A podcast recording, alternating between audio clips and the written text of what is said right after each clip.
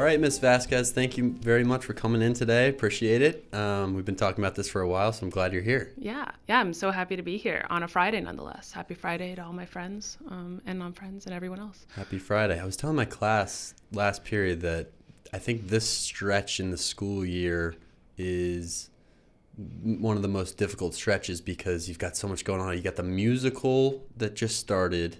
You've got Silent Night tonight. It's been a couple weeks in a row where it's 5-day weeks, which I think, it gets exhausting. It's cold out. Half the class is sniffling. I asked them what they're doing this weekend. All they said was sleep. Yep. So I'm hoping that we can catch up on some sleep this weekend because it is, it's been a long week, I think. Yeah, no, 100%. And this, I don't know, I've been talking to Rob Hubick about this as well. He was this time between... basically before we enter February, we don't see spring break yet.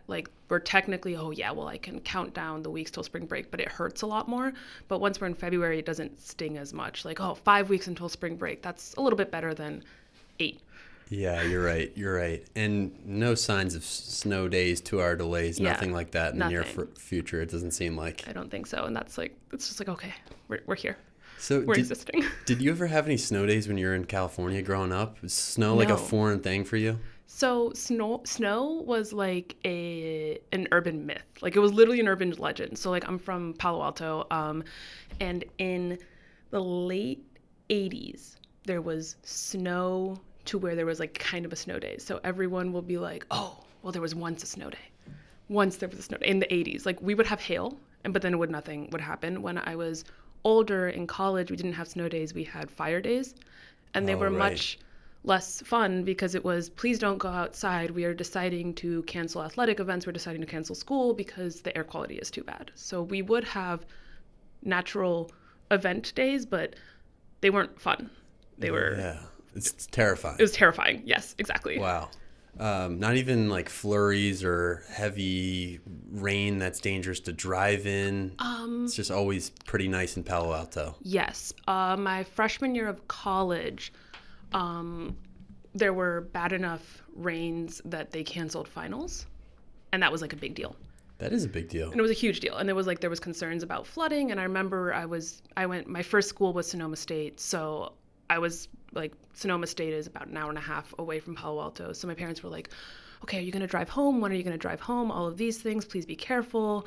But yeah, the weather is nice enough that this is a huge deal. And some people will remember it with fondness, or perhaps professors will remember it with anger. Yeah. I remember I think my sophomore year of college, we were supposed to go out. It was really exciting because we never gone to California we're going to California as a team to play Notre Dame in San Francisco. Mm-hmm. At one of my friends, a couple guys on my team went to what's the high school in San Francisco?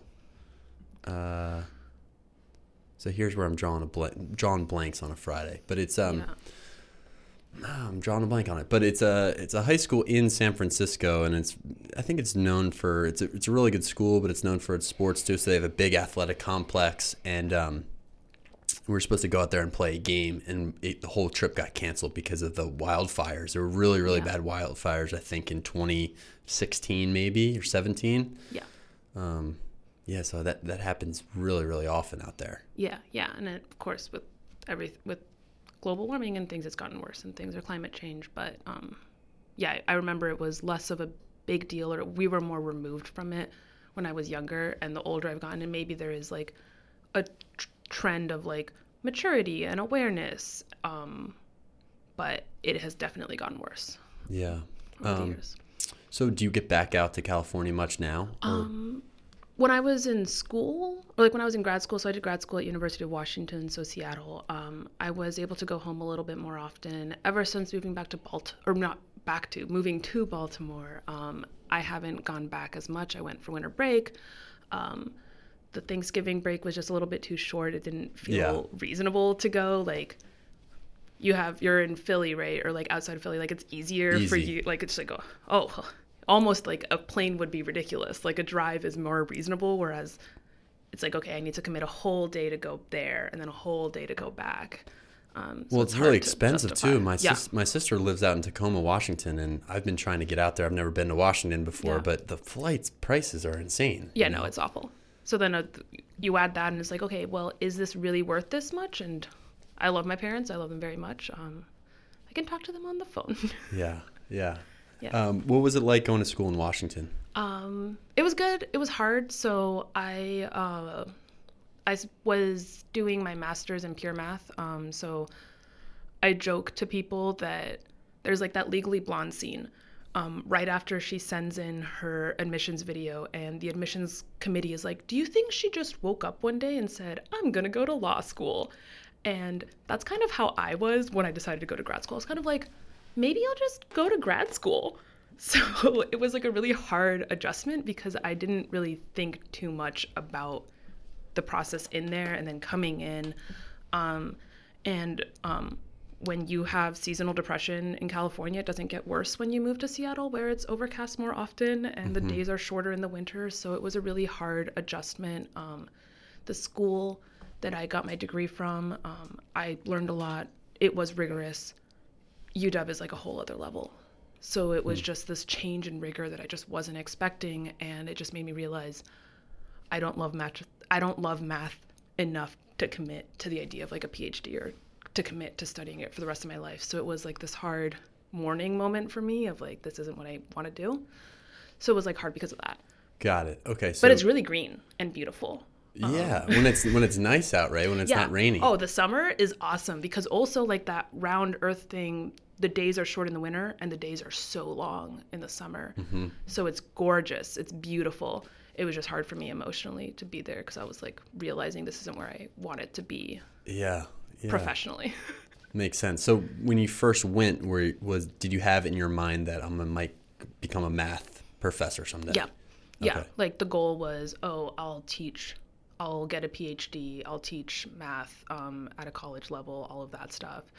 And then it just was like, first of all, I just don't like math enough. I'm struggling in these classes and I don't love it enough to work through the struggle. Like I'll work through the struggle to get there, but I'm not relishing in it. Mm-hmm. And then I was like, the best part of my day is TAing. Mm-hmm. Like I only love interacting with students, being a teaching assistant, like teaching the class or like helping teach the class and stuff like that. And then I was like, so maybe I shouldn't be trying to follow a track that has me doing this research and this math part. Maybe I should be focusing on the other part. Makes sense. So when you were in college, and did you study math in college too? So maybe you didn't realize this in college because it was manageable and you were in the right place with people who were on your level. Exactly. But when you go to a master's program like this, it sounds like master's in pure math, these people love math to an extreme degree. 100% that. And also, actually, I graduated in winter of 2019. If you had talked to Camila Vasquez of 2018 almost any time, she would have said, I am going to a teaching credential program. I wanted to teach high school. And not only am I going into a teaching credential program, I know exactly what high school I'm going to teach at. I'm going to teach at my old high school. I'm going to take on the role of being director of the speech and debate program. Like I had it all planned out. And then one professor was like, what about grad school? What if you really love algebra and you want to teach kids algebra, and maybe not even kids anymore, but like young adults, like high school, college students? Mm-hmm. And I just was like, okay, well, what can it hurt to try? Mm-hmm. So then that was kind of like the path. So like a few years before then, I was actually gung-ho to teach at the high school level. And then I sort of took a detour. Gotcha. Okay, so tell me a little bit about your high school, because I've heard about Palo Alto High School. I know it's kind of a big deal out there, right? It's a public school, but it's right in Palo Alto, right across the street from Stanford, I believe, right? Yeah. So what is it like? What was it like there for you to go there, and did you enjoy your high school experience? Yeah, so Palo Alto High School, or Pali, as we commonly called it, for those in the know, it was really interesting. It was an interesting experience. I actually wasn't supposed to go to Pali. I was supposed to go to Gunn High School, which was like our neighboring, like in the same city. My sister graduated from Gunn High School, and Gunn is much more high stress. And Pally is also a high stress, high performing environment. And I saw my sister go through what she went in high school, and I was like, I don't know if I want to go through that. And my sister's like 7 or 8 years older than me, so I also dramatized it. I was in fourth grade, and I was seeing all of these things, and I just didn't really understand how to process them. Mm-hmm. But I interpreted this as sort of, I don't want to be at this school. I want to go somewhere else. So I went to Pally. It was good. It was just really hard, like being in such a driven, high motivated space, was in a high stress and high intensity space. I remember having conversations with my friends that were like, oh, well, I don't know if I like my 2240 SAT score. And this was when the SAT was still at a 2400. Yeah. And I was like, oh, friend, I got an 1800. Right. And sort of like being in that space was hard. Mm-hmm. And I know when I made my choice that I was going to go to Sonoma State, I got weird looks from teachers and stuff. So in the California college university system, we have like the California State Universities, we have the UC system in both of our public like schools, and the UCs are viewed as of higher quality and higher caliber, and that's not entirely true for a wide variety of reasons, but that's what the general consensus is. So when people were like, oh, well, you got into a UC, but you went to a CSU, I can't believe you would do that. And I was like, well, because I felt good at my school. Because I walked onto that campus and I felt like I could belong, whereas when I walked onto other campuses, I felt like I couldn't. So I don't know what to tell you. Right. So that was just hard. It was different. I think I made friends there. I felt like I belonged. I did a lot of speech and debate stuff there, and that really like got me through it. And that's where I met my mentor, who's been mentoring me both actively and casually since then. She's been basically one of the most consistent adults in my life. But yeah, it was different. I can imagine having Stanford, and I've been to Stanford's right across the street. Yes, you know? Right across the street. I can imagine that had a huge impact on the competitive spirit of Palo Alto, in addition probably to just the area in general. Yeah, no, it added a lot competitive spirit. It was actually part of like my being at Stanford, or that's not my being at Stanford, my being at Pally was like when I came to Gilman and I like walked into these spaces, I was like, oh, I am familiar mm-hmm. with the stress that these students are under. I have lived this stress. This is a stress that I find a kindred spirit in. Mm. And some students take their stress in a very different way than how I handled my stress. But yeah, like this is not a new environment, and this high performance need or drive is not new to me. Yeah, but it is very similar to that of Gilman at times. So you were very much involved in speech and debate in high school and beyond. Yeah. Why did that interest you? I want to talk about math too, but speech and debate seems like a passion of yours. Yeah. I was a big speechy is what we called them. Pally speechy. Yeah, I was a Pally speechy. That's exactly what I was. So I started speech and debate my sophomore year of high school. I had a friend who was like, Camila, she was trying to recruit me for impromptu, which we gave an assembly about, but that was where you have 2 minutes to prep a 5-minute speech. And she was like, you would love that. You can talk about whatever you want. And in the state of California, we have a whole bunch of other events.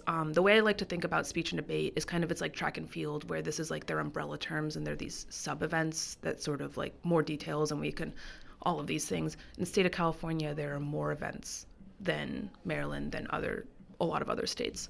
There's this event called Original Prose and Poetry, where you would write and perform a 10-minute piece, either prose or poetry. A lot of people turned it into miniature plays, and I wrote about whatever I wanted to. Like most of the time my pieces were like stream of consciousness, humorous, processing,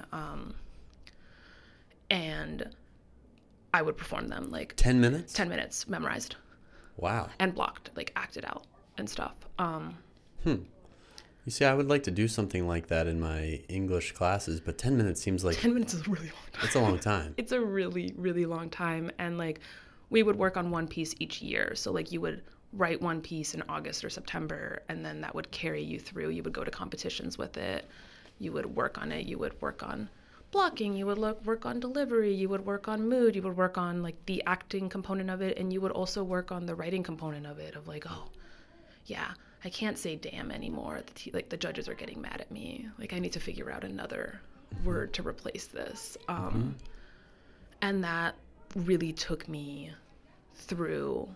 I kind of like, was this as cool in sophomore year, junior year? I was on like management, or like I was like on leadership with that team, with the club.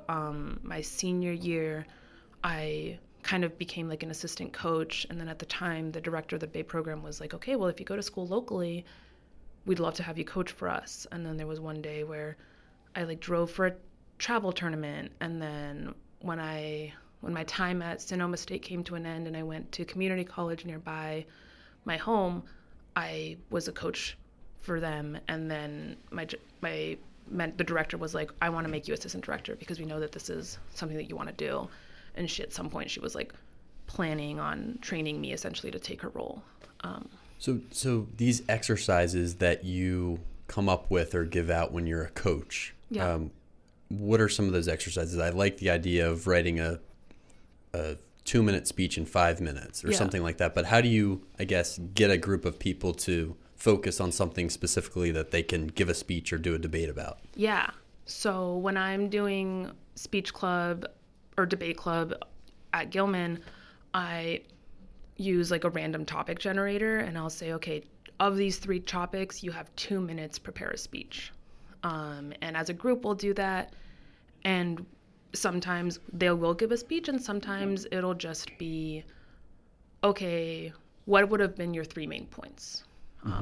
A lot of impromptu speaking is basically co-opting classic, somewhat dated English practices of we're just going to do a 5-paragraph essay of like, these are the 3 points. Here's an intro. Here's a conclusion. Because that's the easiest format to sort of hold on to in your mind, especially in that like limited 2-minute prep time. I'm also highly aware of all of my ums and likes in this moment because I'm highly aware of filler words. We used to do a drill. I haven't done this at Gilman, where everyone would have crumpled up pieces of paper. It was a snowball drill. So then a brave, confident person would come up and stand and give their impromptu speech, and every time they said a filler word, you got to throw pieces of paper at them. I like that. Which I've always been hesitant to do as the adult in the room, but I always loved to do when I was a kid in the room. So perhaps today I'll do that with a brave, I think that's volunteer. Awesome. So I think this whole topic of having to deliver a speech to a group of people is going to become even more important because, you know, I'm thinking about the ChatGPT and the fact that you could, that's just part of the reality now, is that you could just write in topics on this thing and it will generate an essay for you. And yeah, you could change it around, you can add your own flair to it. But the fact is that ChatGPT exists now, which is, I think, you know, people are talking about how disruptive it is, but I think it is even more so than we think because it's going to get even more impressive. And there probably are versions of it that are more impressive. And I'm trying to think about how, as an English teacher, I could, you know, teach students like what actually, does it matter that you have to be able to write a 5-paragraph essay now? I think it does, but I'm also aware of this. I'm not going to pretend like ChatGPT doesn't exist. And I think delivering speeches and going up in front of people and not having filler words, which I think the podcast helps me a little bit with that, but I still say like and all that. I think that's an awesome exercise. Yeah. For just the reality of today, you know? Yeah. Can you stay true to the energy or to the faith and to the goal of a 5-paragraph essay, even though, yes, we can have ChatGPT write a pretty solid 5-paragraph essay? Can you deliver an equivalent of a 5-paragraph essay with the acknowledgement and with the knowledge of when you're public speaking, there's things you need to keep in mind. Like, of course, the word is leaving my mind, even though I say it all the time, signposting. Signposting. Yeah. Okay. So I use the phrase signposting in the sense that when you're reading an essay, when you're reading any one of your students' essays, if you get lost, you can always rewind a little bit and you can read what happened. In a speech, you can't just rewind. Mm-hmm. So someone needs to be like, okay, well, I'm going to be talking about this, this, and this. And then now, okay, well, I'm talking about A. okay, I'm done with A, I'm going to talk about B. And you can do that in a smooth way. You can do that in like a very clunky way, just like how I demonstrated. But the idea is that we need to be able to realize and transform these written things into a delivery that tracks and makes sense for our human brains when we're listening to it, when we're presenting our thoughts. Mm-hmm. Do you show any model speeches or debates to give students an example of what a really strong speech, for instance, looks like? I have. There also have been times where I've just been like, let's see what happens. And there are some really strong impromptu speakers and extemporaneous speakers in my Friday debate club, so I don't feel the need to give an example because my example is, all right, watch Nick Lutsky, watch Patrick Ryan. They're going to give you an awesome example. Watch Matthew Chi. Like, they're going to do awesome. And there's going to be, our debate squad is much smaller, so I did have them watch a practice debate. Like, I had them watch the Nationals debate because we don't have public forum debaters at this school.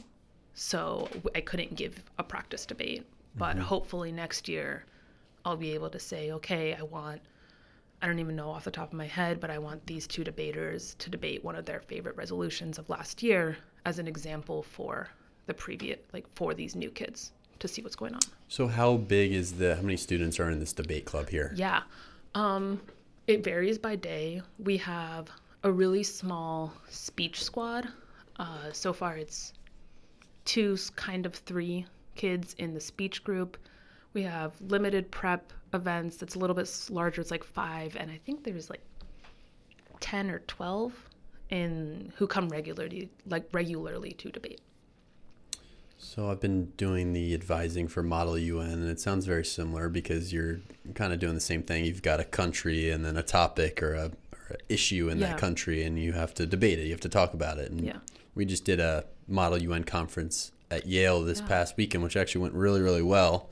I think they enjoyed it, and I think, I've been impressed with the Model UN crew because a lot of these students, they've got things that they're passionate about. They're really smart. They enjoy working on the issues and learning about the issues. I think that Gilman does a really good job providing a lot of different opportunities for the type of kids that like, maybe not competition in the athletic on the field type of way, but competition in trying to figure out the truth of issues and what's better for the future. And I've enjoyed it. I kind of got thrown into that position as Model UN advisor, but it's been pretty cool to be a part of. Yeah, 100%. And I think that Model UN and debate kind of don't really compete, but they do draw from similar types of kids, but also appeal to different kids based on the different, like, I think they pull from similar groups, and yet we attract different, like, we're not competing directly, which I think is also kind of nice. It's sort of, okay, well, if you're really interested in thinking about these kinds of things, maybe Model UN might be a better fit for you. Or if you're really not that interested in this, maybe debate would be more interesting. Or mock trial, maybe. Or mock trial, too. That also pulls from a similar group. You're so right. So what types of, I guess, you use that idea generator to come up with some issues to debate, but... Yeah, so I'll use the topic generator to come up with, like, topics to have a speech about. Debating, we have a governing group that is the National Speech and Debate Association, and they release topics about every month or 2 months. So we just had kids at a tournament debating... The United States should increase its diplomatic efforts to resolve internal armed conflict in West Asia. So that is not a resolution that I came up with. That is a resolution that the National Speech and Debate Association came up with. And that is a thing that it was like they debated about. Currently, we are focusing on the resolution in the United States, right to work laws have done more harm than good. Which is really interesting because we had to dive into what are unions, what are right to work laws, what does it mean for being a right to work state, and sort of diving into what that resolution really does end up boiling down to. Last year, I was really excited about this resolution. What's fascinating to me is that the kids were way less impressed by it. It was about great power competition, so it was something basically there are more benefits than harms with United States involvement in great, or like the United States strategy of great power competition has had more benefits than harms. And then we get to have a conversation of like, well, what do we mean by benefits and harms? Who is benefiting? Who is being harmed? We can talk about this from an international point, from a national point, from there's so many arguments that can be framed, mm-hmm. which I thought was so cool. And I think that also speaks to my first love debate, which was Lincoln Douglas, which is very values-based and philosophy-based. And we think a lot about, well, should this be happening? How are we going to frame this debate? Whereas I think the kids were more like, okay, well, I just don't want to think about how we're going to frame the debate. I just want to have a debate right now.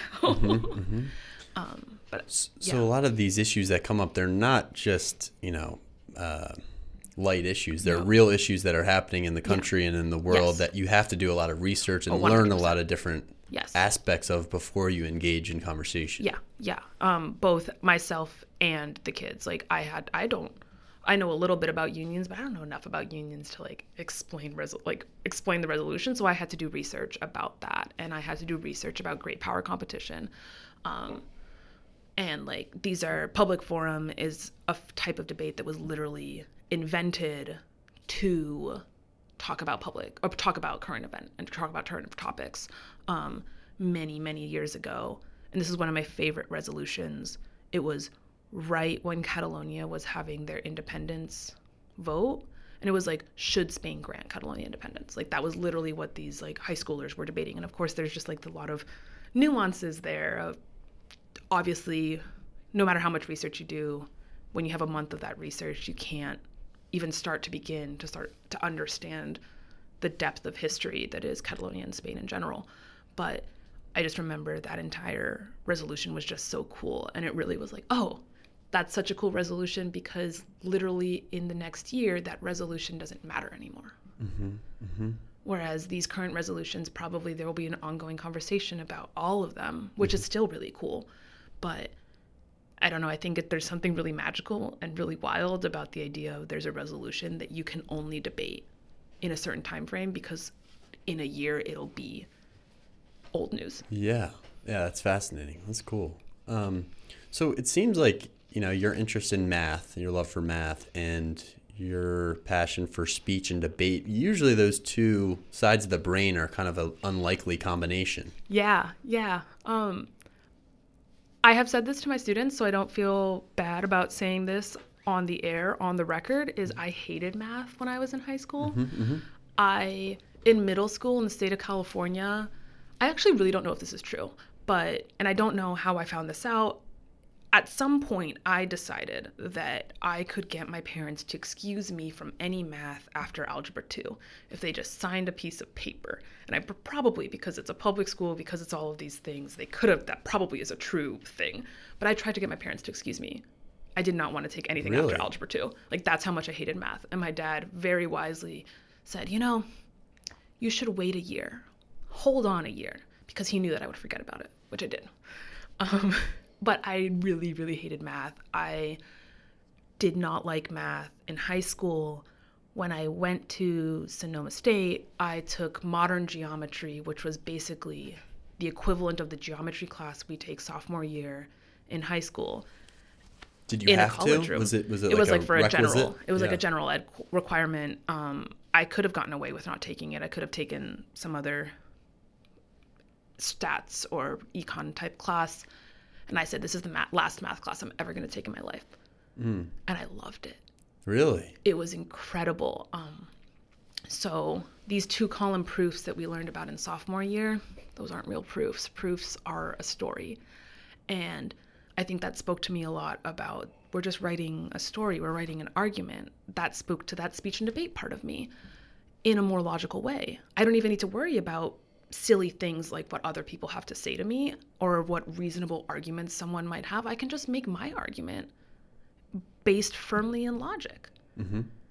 And that was beautiful to me and incredible. And I was like, wow, this is so cool. And I remember that class, my professor was like, why aren't you a math major? Because at the time I had just declared an anthropology major. And I was like, well, math is too hard. And he was like, you're able to do the math part. Like, the math part is not hard for you. So the proofs that you were doing, and this is in college, the proofs you were doing were more black and white, but still had the element of argument within them. Yes. And like, I don't have any more of the things anymore because I probably, unless I'm still, I think my mom at some point got rid of all of these old homework assignments because she got tired of having all these papers around. But I probably could walk into honors geometry. I could walk into a geometry class at this school, and I bet that there was a proof that I wrote, and it would have been very similar to any proof that a student at Gilman in one of those classes wrote, just in an essay format instead of a 2-column proof. And I think that there was something about that it was like, oh, well, this is familiar but different. Like, this is familiar but challenging. I'm forcing myself to turn these bullet points into a real sentence, into an argument, into all of these things. And I just thought that was so cool and so beautiful. And I was like, man, I missed out on a lot. I spent a lot of time hating this thing when it was really just, it wasn't being taught, or I wasn't being explained to me, or I don't know what. So was it the teacher that did it, or was it just the fact of both. The professor was awesome. Okay. The professor was great. Zach Semblin, cool guy. So I always think about that is a lot of your love for a subject depends on the teacher. And I think that's really true because, you know, I had a physics teacher in high school that he didn't seem that passionate. He didn't seem that into it. He wasn't that excitable. I didn't really get along with him that well. And, you know, I don't have any fond memories of physics when I think if I studied it now and looked at it, like, that's really cool. Why does, you know... Why does the ball rolling in the grass slow down at some point? Or, you know, all of physics I think I could get really, really into now if I had just someone who pushed me a little bit more, got me excited about it. Yeah. No, 100%. I think the professor really, really, like, mailed it home. He was awesome. I remember he had, like, math tattoos. And I was, like, fascinated by that. I remember... It was college. You're a freshman. You're going to be a little bit annoying. I remember I showed up in pajamas, and that's like a normal thing. It was like an 8 a.m., 9 a.m. class. It was an early morning class, but he made fun of me, but like in a fun way. He was like, oh, this is this. And then when he heard my name, he was like, Camila, that's like the Star Wars planet. And we just like, this was like this running joke. And then a few weeks after I showed up in my pajamas and he made fun of me, he goes, he's telling the story of, oh yeah, I took my daughters to In-N-Out. And I was in my pajamas, and I thought to myself, this must be what it's like to be Camila.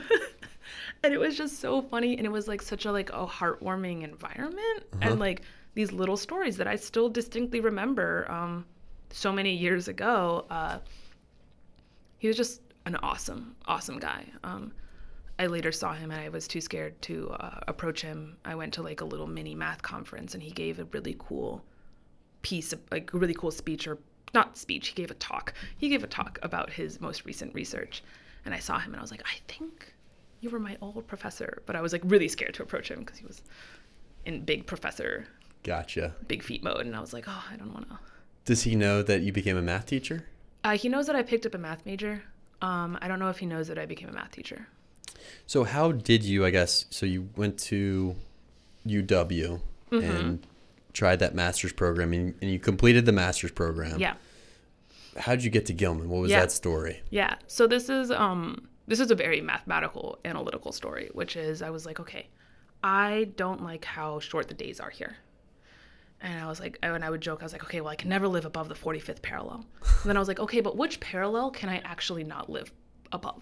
So then I figured out which latitudinal line resulted in days in the winter that I deemed long enough for me. So basically, like, I wouldn't want to live, I'm sure New Hampshire is a very great state, but I realized that the days are too short for me there. So I like worked my way down, figured out this cutoff line, and then I was like, okay, well, what cities south of this line do I envision myself working at or working in? Baltimore was one of those cities. And when I started my process, I didn't have any guidance because my professors were like, oh, you want to be a high school teacher? That's great. Good for you. we can't really help you. Like, I didn't know about the NAIS job board. I didn't know about AIMS. I didn't know about anything. Because they were all becoming professors. They were all becoming professors. They were supporting their students get postdocs. They weren't supporting someone trying to get into this field. So what I did is I went to niche.com, which is basically like for parents. I've heard of Niche. And I would go through the websites, each individual website, and if there was a math opening, then I would send my resume there. At some point, eventually, I found the NAIS job board, and it was like much more streamlined. But my first 10 applications were sent by happenstance, by pure luck of being like, oh well, I guess I could see myself maybe living in Atlanta. So then going on Niche and saying, Atlanta, this is where I want to. Oh, I could see myself living in Baltimore. And did you know anything about Baltimore? Or... Oh, I knew nothing. No, I knew nothing. You're just like, it's south of that line. Yeah. So yeah, I'll figure it out if I get an offer, and I'll see what happens. And then, yeah. That's cool. So I think two things. One is I think it's so true because I went to college in Boston, and the weather is, I mean, it has such a profound impact, and you don't think about that. Like, I would think about the students here that are going off to college next year. Yeah. That's never a consideration, you know, sometimes, you know, what the weather's like if you're going to Florida, you're going to Texas, but usually it's like the school. Am I happy at the school? Are the professors good? There's a good social scene. Is it a, you know, well-known school? Am I going to get a good job after? Maybe you're thinking about how much it costs, the finances of it, but the weather, I think, is such, on the day-to-day level, is such a huge aspect and has such an impact on your well-being. Yeah. And I experienced that, you know, when I went to this Model UN conference at Yale in New Haven last weekend. I was like, oh my gosh, it's rainy, it's snowy, and this is such a great school. It's a beautiful school, but I knew so many people that were so unhappy in college because of the weather. No, 100%. Yeah, and then I was just like thinking about that, and I was thinking about my grad school experience, and I was like, okay, in a perfect world, this is going to be where I move to start a life. So where do I want to start a life? Do I want to start a life where I know I'm going to be miserable, or do I want to start a life where I can build tools to be less miserable? Because, yeah, Baltimore is sometimes overcast, especially in the winter. I'm not saying that this is the most perfect climate or anything. No. But that was something I've really seriously thought about, is where do I envision myself potentially long-term, hopefully long-term, thriving. Mm-hmm. And what was it like, I guess, coming to Baltimore for the first time? What surprised you about it? What was interesting to you about Baltimore? Do you like it? I love Baltimore. I think Baltimore's awesome. I really love being here. The first time I came here was with my parents. We flew across in June of 2021, maybe July of 2021. That was the first time I stepped foot on Gilman, because I did all my interviewing virtually, because I was straight out of like the big COVID year. That's when I was doing my interviewing. So it was all virtual. And so being there in June, first of all, perfect week to be there. Everyone was joking that we brought the California weather. If you remember June 2021, there was a week, and I'm being silly right now, but like there was this week of beautiful non-mugginess. Mm-hmm, mm-hmm. Brian Ledyard was like, you brought the California weather with you. There you go. Yeah. And we were there, and it was really interesting. I grew up in Palo Alto. It was a very white town. And the diversity in Baltimore really struck me in that moment of like, oh, I don't think I've ever been in a diverse place. Mm-hmm. So that really struck me. Just like the East Coast difference. The same thing is also just like the friendliness of people. Especially coming out of Seattle, people aren't like, the Seattle freeze is real. And I was just like, wow, this is really cool. This is a cool place. I'm excited to be here. And like when we were touring apartments, like the people who were showing us the apartments were always so kind. And I toured a lot of apartments when I was looking for places in Seattle, and they were never that kind. And there were just little things that made it like, wow, this is a cool place to like start to build a community for myself. Love it. Yeah, it's funny because I don't really see I mean, I hear from my sister a little bit about hiking in Tacoma, Seattle area. My sister's in the military out there, so it might be a little bit different, but yeah. I don't think she's really raving about Seattle and Tacoma as a place. Like, I don't think she really loves it. Yeah, I think it's an awesome place to visit, and I'm happy that I spent 2 years there, and I don't know if I could do more than that. Yeah. Is Seattle a cool city? Is it a cool town? Yeah, we've got the Gum Wall. We've got, Pike's Place. There are cool things there. Pike's Place is, the first Starbucks, right? Yeah, and, the first Starbucks is a cool thing. I get to joke and be like, oh, I'm shopping locally. There's, cool... I think that, the makeup of Seattle is really cool in the sense that it's just the city that's divided by the sound, and we sort of just make it work.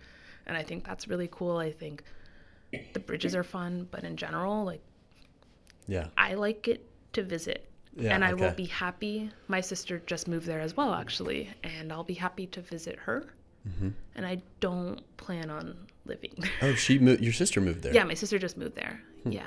What does she do? She's a professor at the University of Washington. Oh, right. You told me about her. Yeah. So and she's a very niche area of math or science, right?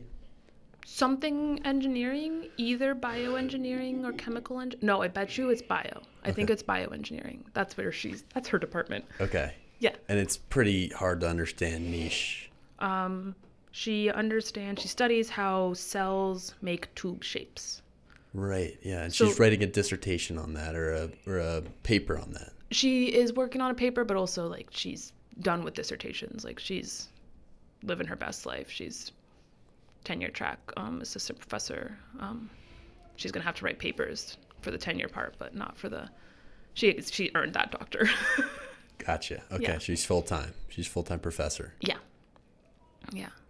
So what attracted to you about Gilman's all boys aspect and just the culture at Gilman School? Yeah. What did you like about it when you first came here? So actually, funnily enough. So my undergraduate degree is from Mills College. Mills College doesn't really exist in its current entity anymore. Mills College was a historically women's college. They recently were bought up by Northeastern. Yeah, Northeastern. But I think a lot of my friends were really stunned by this. Why would you go to an all-boys school? They were very rich in the irony. And honestly, when I started my job search, my dream was to be at an all-girls school in Atlanta, Georgia. I had a very specific dream, and then I quickly just was pivoting, and I sent in my application to Gilman, and I had a phone conversation with Jeff Guline. And first, he talked about how he supports how Gilman supports new teachers, and all of the things that he was saying about supporting and learning and growing, and basically this idea of you don't need to be a good teacher your first year. We'll help you get you there. You just need to have that factor, and we'll get you to the actual great teacher part. Mm-hmm. It brought me a lot of hope and was really validating for me as someone who is naturally an incredibly anxious person, and was okay, well, I don't know what I'm doing. And then I had a conversation with Brian, and it was just lovely, and it was this community of supporting boys and supporting students to grow. And I thought, okay, if I was going to be at an all-boys school, that's the kind of all-boys school that I would want to go to, where we have conversations about masculinity in a flavor that's not classic toxic masculinity, where we talk about how we're caring for each other and a culture of support and all of these things. And I thought, well, what's the worst that can happen? Mm-hmm, mm-hmm. And I can just see what happens. And I came here, and again, it was that culture of support, culture of care. And yeah, my first year I had 2 coordinated classes, and then only 1 all boys class. I was on a 3 class schedule. Mm-hmm. So there was a little bit of easing into the all boys culture. And I really love it. I'm really happy to be here. And sitting in assembly and seeing the hoisting and all of that stuff, it's strong energy, but it's not overwhelming. And it just, again, we're just supporting each other. Mm-hmm. And that brings me a lot of joy, in that is a space that I wanted to be in, and I guess I realized that I wanted to continue being in. Yeah, that's awesome. I didn't know you taught I didn't know there was coordinated classes for the math department. Yeah, so we have senior classes that are coordinated, some senior classes. So I taught 2 calculus classes, and moving forward, I think there will only be 1 coordinated math class, because there's going to be a coordinated math class at Bryn Mawr. But I had 2 coordinated calc classes, and it was awesome, and they were just so kind and supportive and really generous with me as a first-time teacher, mm-hmm. as I was learning the ropes, as I was developing curriculum and things like that. It was a great experience. That's awesome. And it seems like you must teach. I mean, calculus is high level for sure for high school. I think I took calculus either junior or senior year of high school, but it was hard. It was hard for me. But the fact that you have Jeffrey Howard and you have a 2-person class, it seems like you're teaching some really, really high-level math classes. Yeah. I'm teaching mostly senior and junior level classes, and mostly flavors of calc, and then that post-BC calc or concurrent BC calc type elective class. It's actually strongly inspired by all of the combinatorics classes that I took, both in undergrad and grad school. I mean, we're using the same textbook that I used. That's what the focus of my master's was. My master's focus was Master's of Science with a concentration in combinatorics. What is it? Combinatorics. So combinatorics. Okay. Math is so out of my wheelhouse. Let's count things. How can we count things? You go to Baskin-Robbins, and there's 31 flavors at Baskin-Robbins, allegedly. You're gonna get a double scoop because you're feeling like you want a double scoop. How many different flavor combinations are there? Mm-hmm. But since you're getting a cone, the order matters, because that mint chocolate chip on top of anything messes up the flavor. So how many distinct flavors are there? That's a really simple introductory combinatorics problem. Oh, wow. Okay. But then we just escalate it, and we're okay, well, what if there were n flavors and there's 3 things, but you can't choose mint chocolate chip unless it's in this case, in this case, in this case. I thought that was so. Don't you use factorials for that? Yeah, is that true? Exactly. It is factorials. Some of combinatorics is factorials, right? Actually, just yesterday, we were writing some choose functions. We were making equations and functions that involved combinatorics they didn't involve combinatorics. It involved the permutation, the choose function. And you can do all this on the graphing calculator, right? This is easy. Plug it in.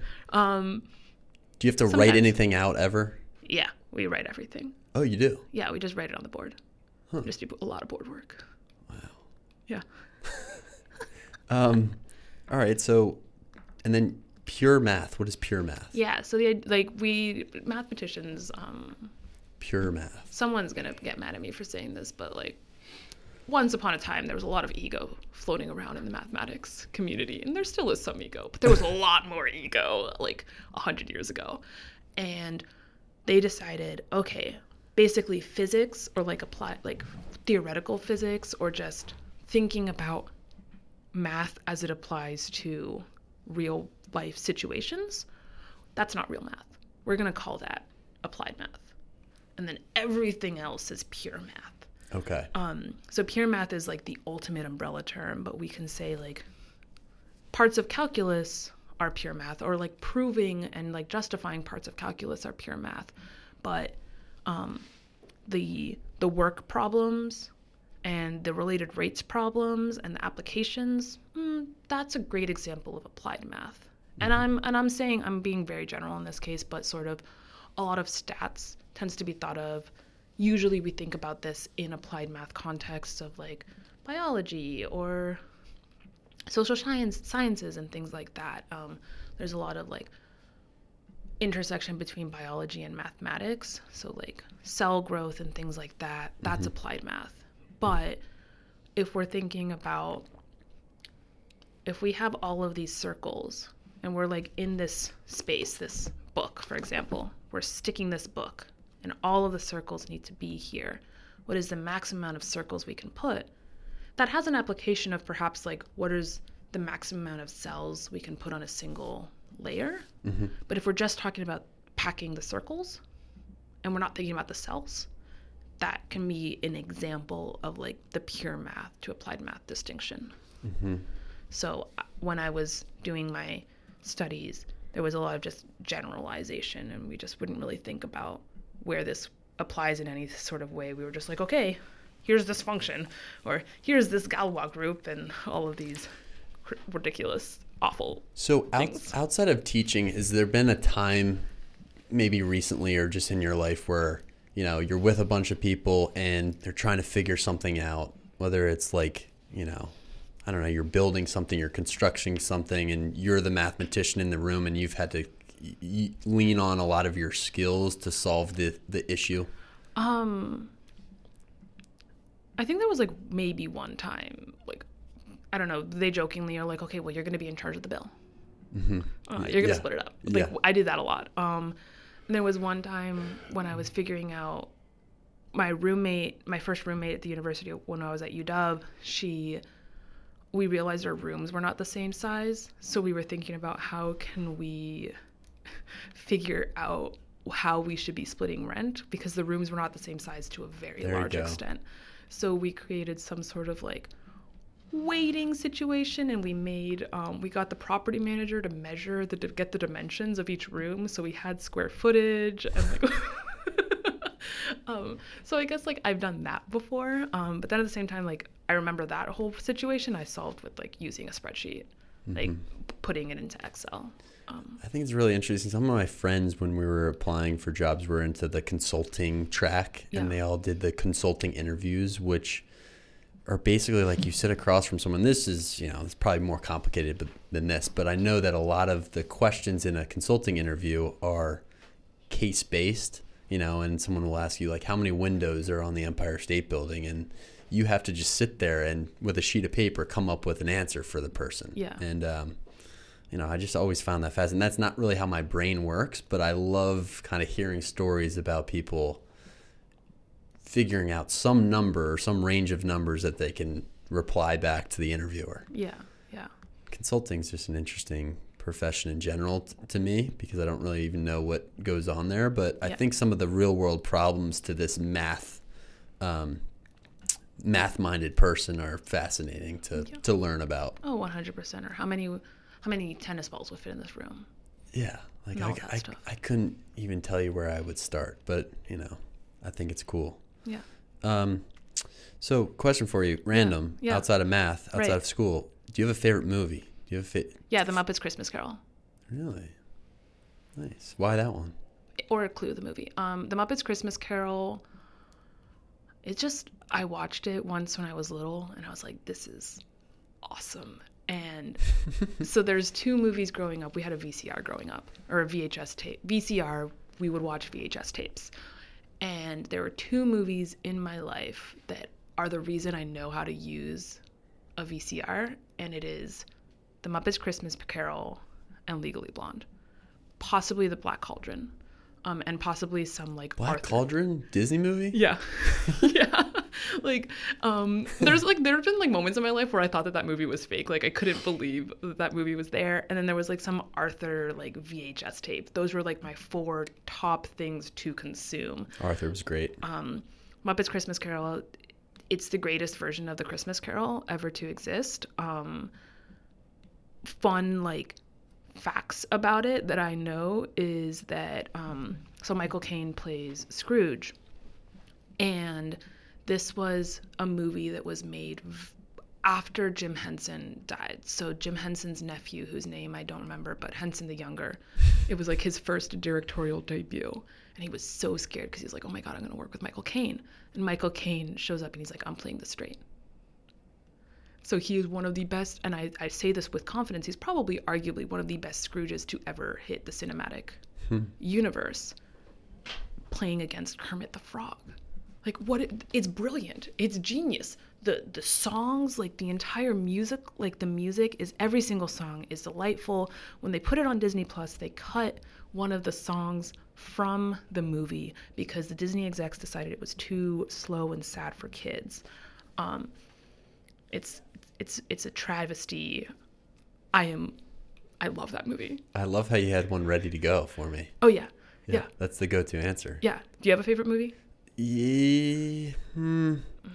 Not really. We were just talking about Interstellar, though, and that's one of the best movies I've ever seen in theaters because it was just a cool experience, and Chesray's watching it this weekend. But cool. I don't know if I have a favorite movie, and Jeffrey Howard, when he was on, asked me a favorite book, which is like, I should have a favorite book. I'm an English teacher, English major, English guy, but I always like trip over myself when someone asks me for favorites. Even the question, do you have a favorite podcast? I was like, I've liked all of the podcasts that we've done. Yeah. So, but I do like the book recommendation question because you at least get a chance to prepare it and think about it. Right. So what did you choose? So this is Gods of Jade and Shadow by Silvia Moreno Garcia. I picked it up at a Barnes & Noble at the start of summer. It's it's set in 1920s Mexico. And this idea is that this young woman releases, I want to say the Mayan god of death, who has been trapped by his brother. And it's his twin brother, or like his twin brother was trapped him and has taken over the land of the dead. And there's just like this magical realism thing. It also got me thinking a lot about, I don't really think about 1920s Mexico. I think about 1920s United States. I don't really think about 1920s Mexico. And there's this young woman who's in a very, like, conservative, patriarchal part of Mexico as she moves to Mexico City, or, like, travels with this god of death. I don't know. It's just, like, really interesting. This, like, really beautiful story. It just made me, I loved it, and it brought me a lot of joy to read. And then I couldn't decide because this is also a very meaningful book. Really, any Tomie dePaola book. I've seen that book. I've definitely read that book. Strega Nona is excellent. Any Tomie dePaola book is one of the greatest books written of all time. Isn't there one with a frog by him? Or maybe I recognize another cover like that. Probably. I really love Strega Nona. There's another Tomie dePaola book that I didn't have that I wish I could bring, which was like, I think it was Bonjour, Mr. Matisse. I don't know. It's like this whole story is basically, we're talking about the battle between Picasso and Matisse. And it was just like really cute. And it made me think about all of that. It's just like a beautiful, I don't know. I love his art. I love his stories. And Tomie dePaola grew, I think he died very recently, but he ended up living in Berkeley, so like right in our neighborhood, or like right in our backyard. And that's always just been cool to sort of be like, oh yeah, real authors are near to me. I love it. So like favorite childhood book. Am I thinking of The Toad and the Frog maybe? Did he write those? Frog and the Toad? I don't think he wrote The Frog and the Toad. Okay.